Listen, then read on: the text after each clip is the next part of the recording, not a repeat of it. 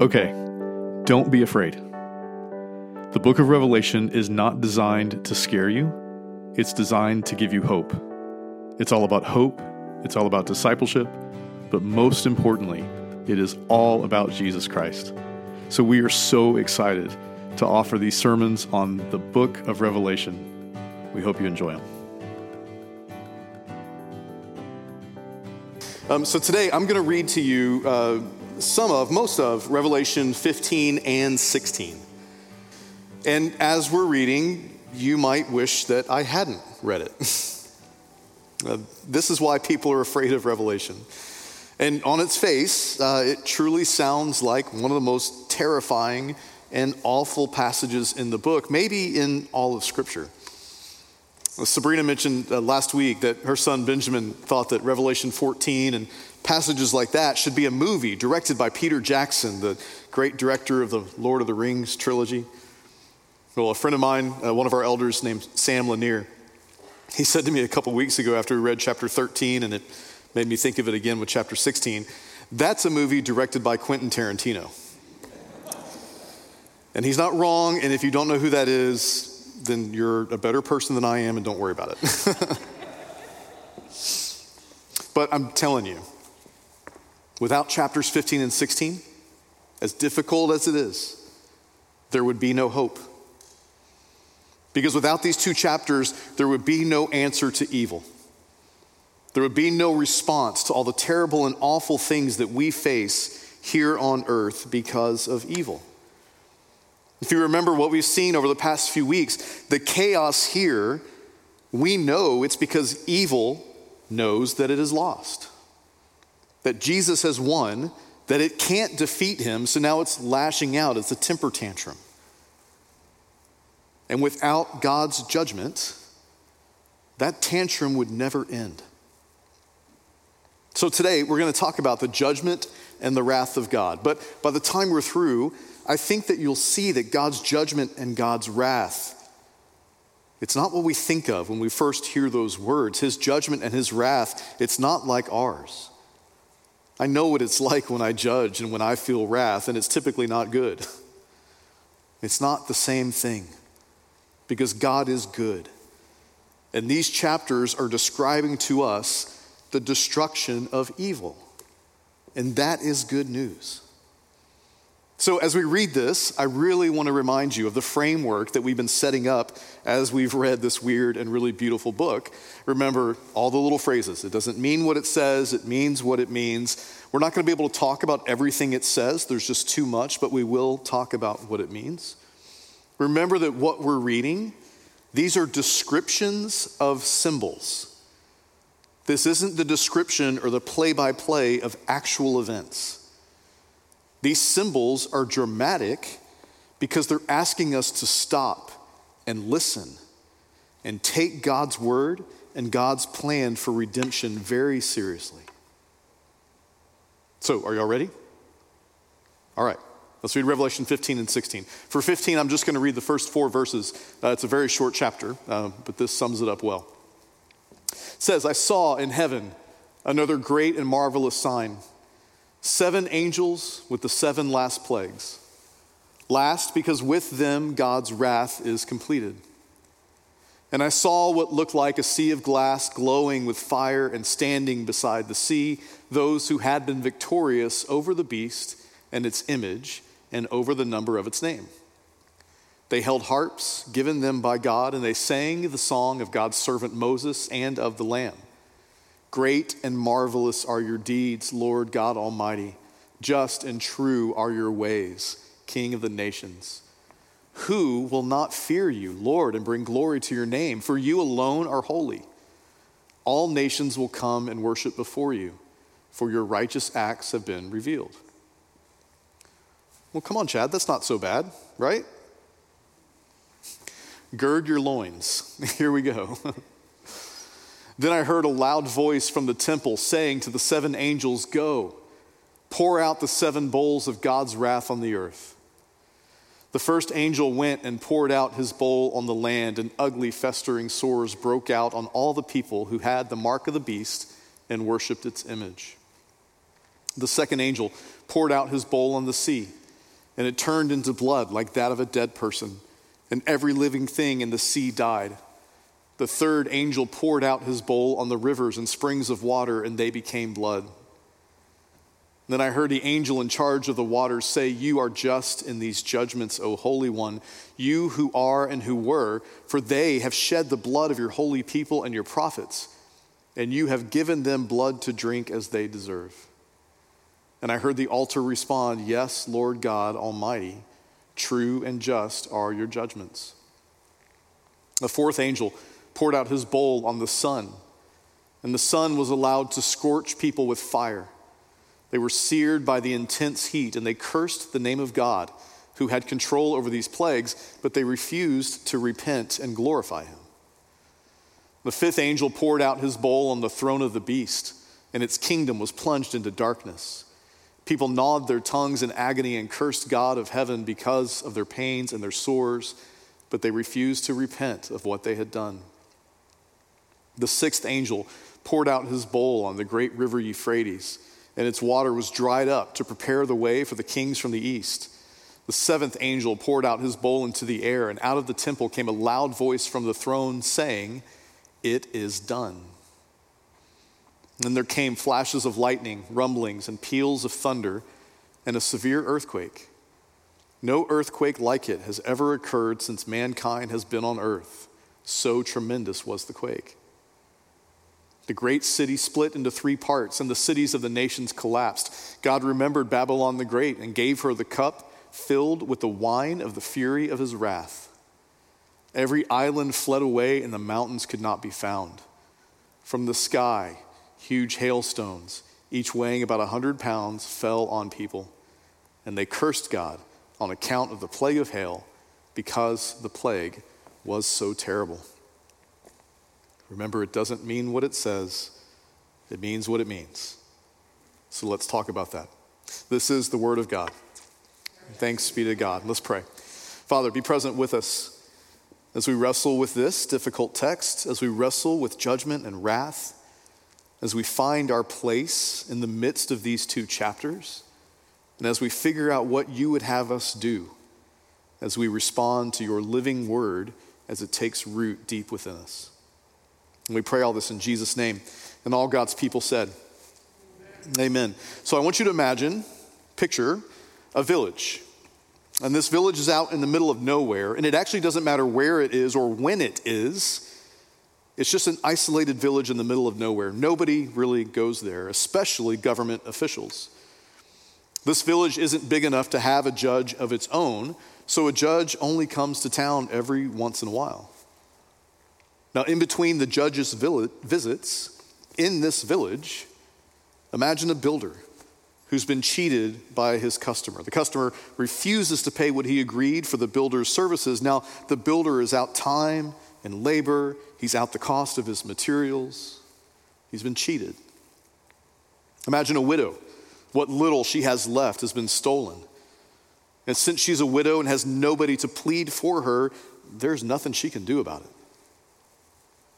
Imagine a family that's been evicted from their home simply because the landlord thinks he can get more money from someone else. And on and on the situations go. Nobody can do anything about these things. Pent up frustration in the village begins to boil over. The whole community eventually finds itself in chaos because there is no justice until the judge comes. And when the judge comes, he'll hear each case properly, fairly, listen to the truth, he'll pay close attention to the people who have no one to speak on their behalf. And then he'll decide. He'll make a decision, and it'll be final. Justice will come, chaos will come to an end, and order will be restored. Those who cheated others have to make that right. The thief will face consequences and be required to pay back what the widow lost. The landlord will have to honor the contract and give the people back in their home. And when all of that happens, the community will let out a collective sigh of relief because judgment has been made, justice has come, things that were wrong have now been made right. You see, God's judgment as terrifying as it might sound to us at first, it is good news because it means that there will be justice. Things will be made right. God's wrath is at evil, and his judgment of it leads to healing and to hope. It leads to restoration.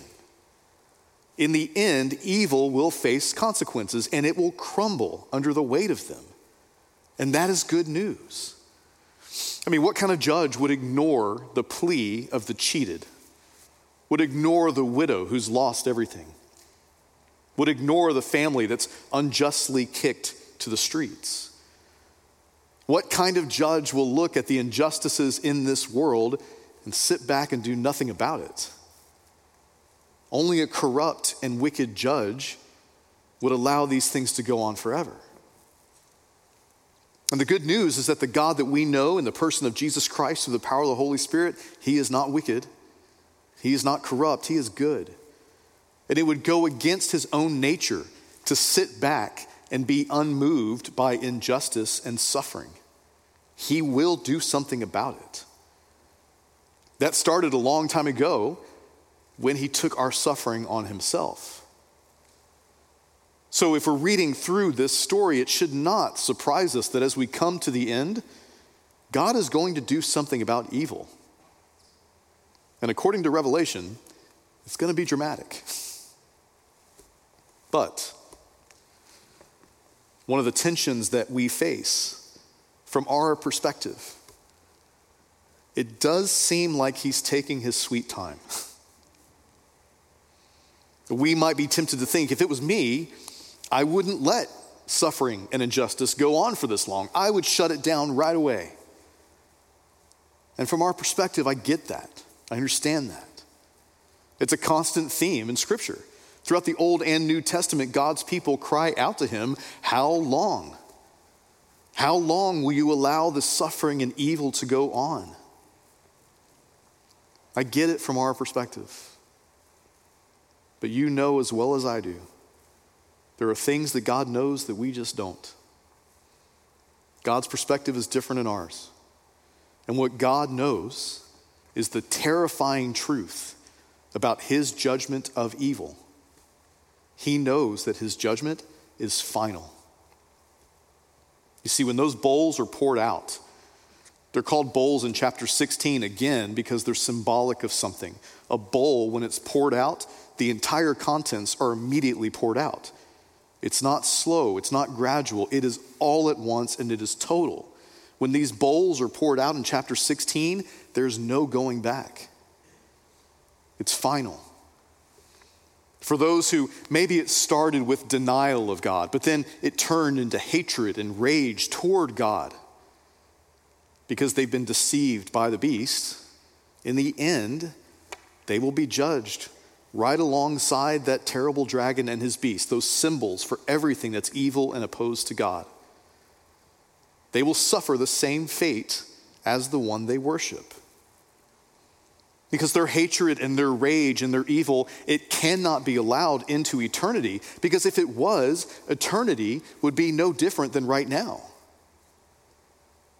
If heaven is heaven then evil must be completely defeated if there is any hope and promise of eternity in the presence of a holy god it must be defeated and that defeat must be final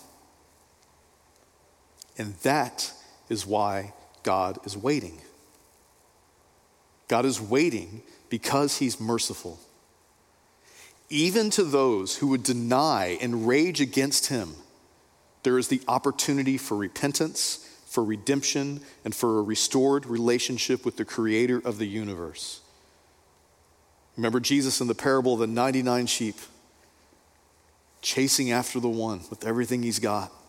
The good news is so good that it's even good news for those who have set themselves as enemies of God.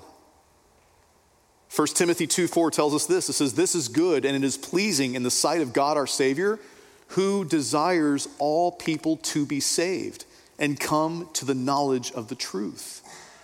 That is what God desires, that all of his image bearers would be with him. He has given us the ability to choose because love chooses. But He is fighting for every soul right up to the very end. There is always the opportunity for repentance and salvation until there isn't. There's always the opportunity for repentance and salvation until there isn't. And that is the terrifying and good news of Revelation 15 and 16. Now, this passage has often been, I believe, misused, and it's been used to preach hellfire and brimstone. Now, there is hellfire and brimstone, but it's been used to scare the wrong people. It's been used to literally scare the hell out of people who might be doubters, people who are questioning the person of Christ and the good news that we have found in Scripture. It's been used to describe what life will be like for those who never get a chance to hear the gospel.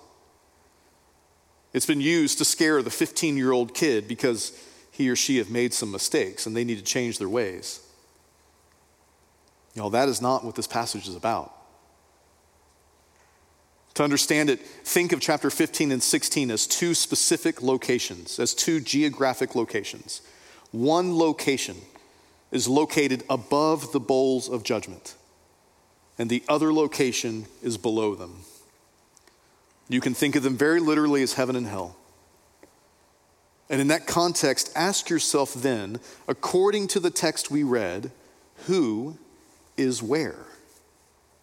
It's a weirdly worded question, but hang with me.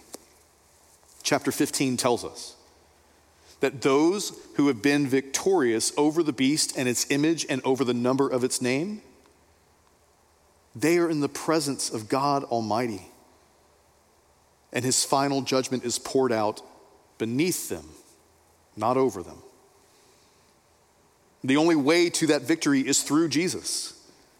So, those who are in Christ, his nature and his character being written over their own, they are the recipients of salvation through Jesus, and they are located in chapter 15.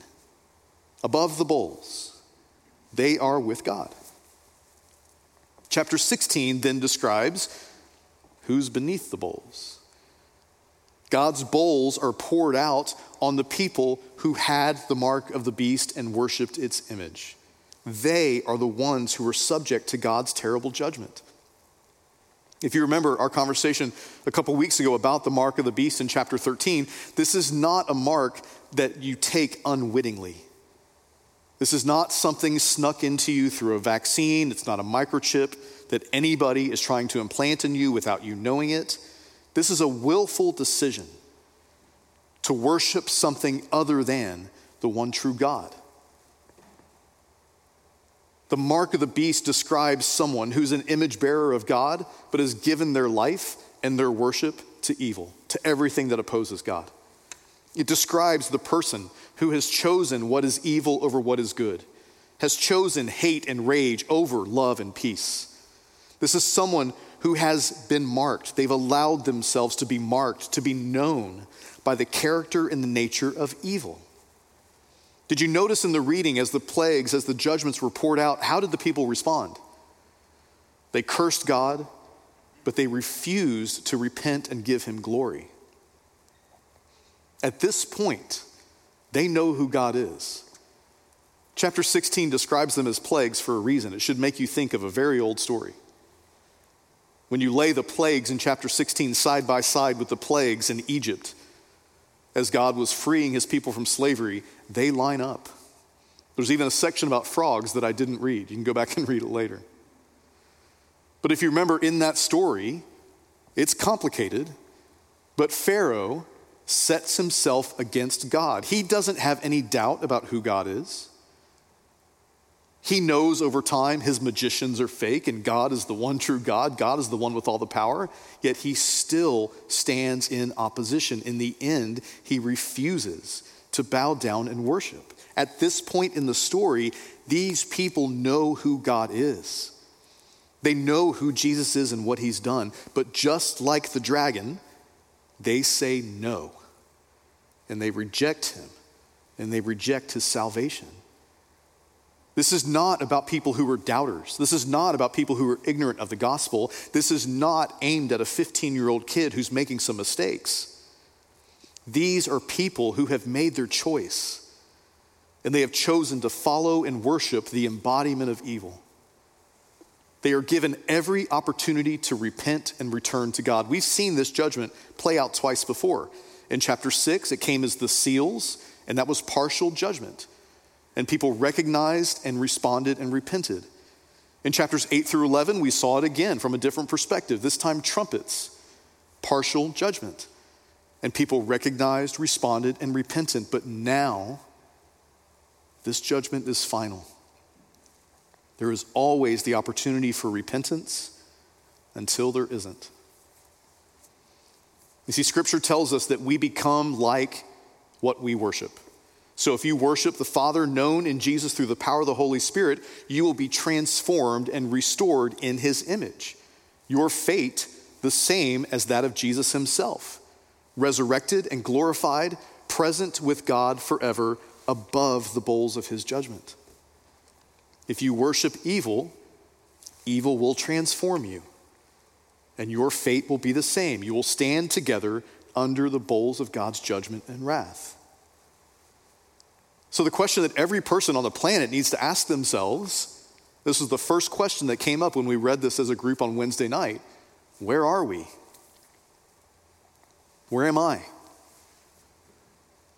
Am I with the people in chapter 15, marked by Jesus? Above the bowls, singing this song that no one else knows but those who find their hope and salvation and their life in Jesus?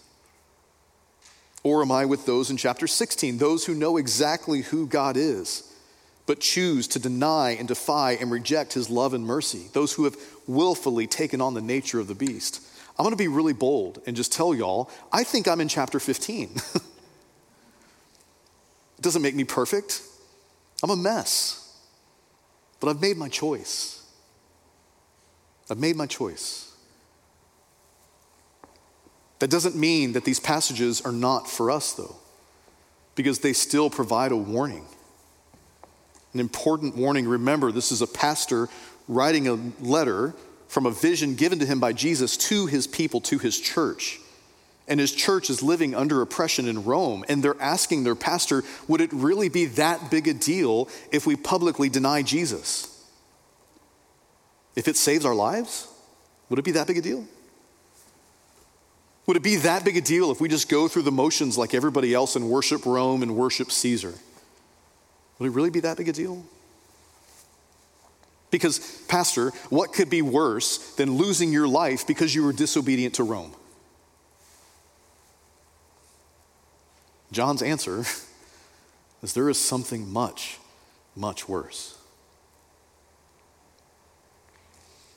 For those who are in Christ, chapter 15 is the hopeful reminder that evil will not last forever and that those who are in Christ have a home where He is. God's judgment and wrath has been poured out, but for those who are in Christ, it has been poured out on Jesus in our place. God will not tolerate evil. But Jesus took that judgment upon himself so that we could be with him where he is. That is good news. Can I get an amen? Chapter 16 is a little more graphic. but the language is graphic for a reason. For those who have chosen what is evil over what is good, it is meant to terrify you. When you have set yourself as an enemy to all that is good, when you have sided with hatred over love, chaos and destruction over peace, you are going to get what you want. And I don't mean that sarcastically, I mean it very literally. That's what chapter 16 is describing. Chapter 16 tells us that God's anger is righteous and just because he's not lashing out and punishing people, he's not the one throwing a fit. He's not lashing out in unbridled anger. He's not like me. He's not reacting like I would react. He's giving the people what they want. If you want Jesus, He gives you Jesus.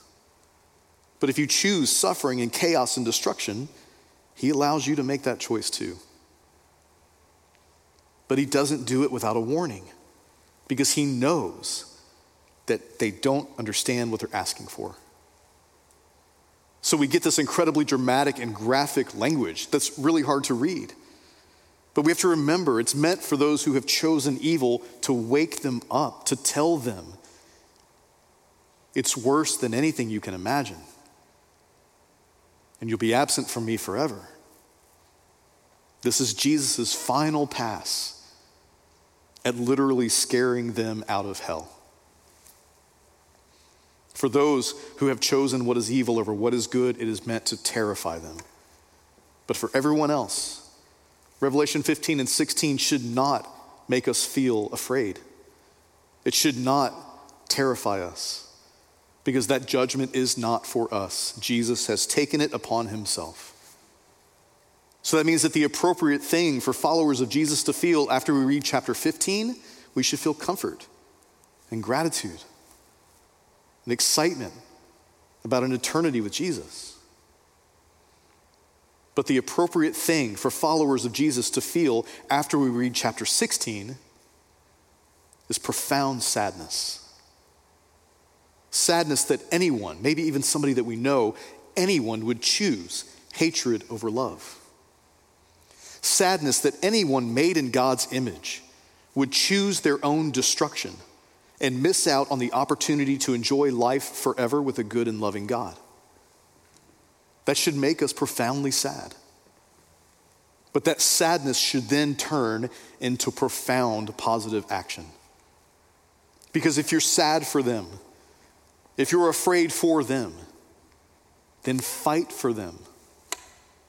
Scripture is telling us have some compassion on those who have been deceived and manipulated by evil. Remember that you too were once deceived and manipulated by evil. Have some compassion. Fight for them. Show them as best as you can evidence of God's mercy and grace and forgiveness, how it's transformed your life, even if that person has their rage focused on you. You see, God is patiently fighting for them, waiting for them to see the truth, to choose faith, hope, and love. Church, He is fighting for them just like He fought for you. And now he wants to use you to show them what faith, hope, and love looks like when it is lived daily. He has equipped us with the power of His Spirit and the truth of His Word so that we can live that life daily. We can live lives that reveal that power and that truth to a world that desperately needs to hear the good news that we have heard and that we have received. And I'm telling you, the world is ready to hear it. They're waiting to hear it. When they see the evidence of the gospel in our lives match with the words of the gospel in our mouths, they recognize, and many will come to repentance. They will be broken so that Christ can heal them. But when they see that the evidence of our lives lived does not match the good news that we say, they recognize the hypocrisy. They don't see that Christ has done anything in, their, in our lives, so why would he do anything in theirs? The world is watching. We are always preaching, not necessarily by what we say, but by the things that we do that are consistent with the words that we say. And I will tell you all, it's as simple as this if the gospel is, I am broken, I am a sinner who has been healed and is being redeemed and transformed by the love and power of Jesus Christ, that's the good news. And my life will have evidence of my brokenness and it will have evidence of my transformation. And it will be the witness that will help to win the world. We have such good news to share. It's the news that we've received that even in our doubt, even in our failure, in our confusion, in our brokenness, that we are deeply and truly loved. That we serve a God that doesn't watch us suffer, He got down in it with us, suffered with us, for us. He's not distant, He's not separated from what we're going through every day. He knows it intimately. And He is going to do something about it. Ours is a God who will take what's wrong and He will make it right. And our hope and prayer should be that the people that we meet, the people in our lives, would be standing right by our side, welcoming our coming Savior when He comes again, not shaking their fist at Him. That they would be with us as we are with Him forever. That should be our longing and our hope. Amen? Let's pray. Father, we are grateful for difficult passages that teach profound truths. We're grateful for the comfort in knowing that when we are in Christ, that judgment and that wrath has been satisfied. And we will find ourselves with you in that chapter 15 setting above the bowls. But we are disturbed to hear what will happen to those who cannot receive that truth, who will not receive that truth. And we pray we pray that their spirits would be broken so that you can heal them. We pray that you would use us, that you would equip us and show us how we would be a part of that process. God, give us the courage and the strength to remember that you are wonderful and that we can live every day as if that's actually true. And others might come to realize it as well. We love you. We thank you for the gospel and the ability to share it. And we pray all this in Jesus' name. Amen.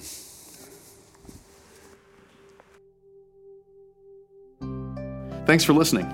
You can find us online at www.fpc-kingwood.org. Our services are available on our website and find us on Instagram at fpc underscore kingwood. We'll see you next time.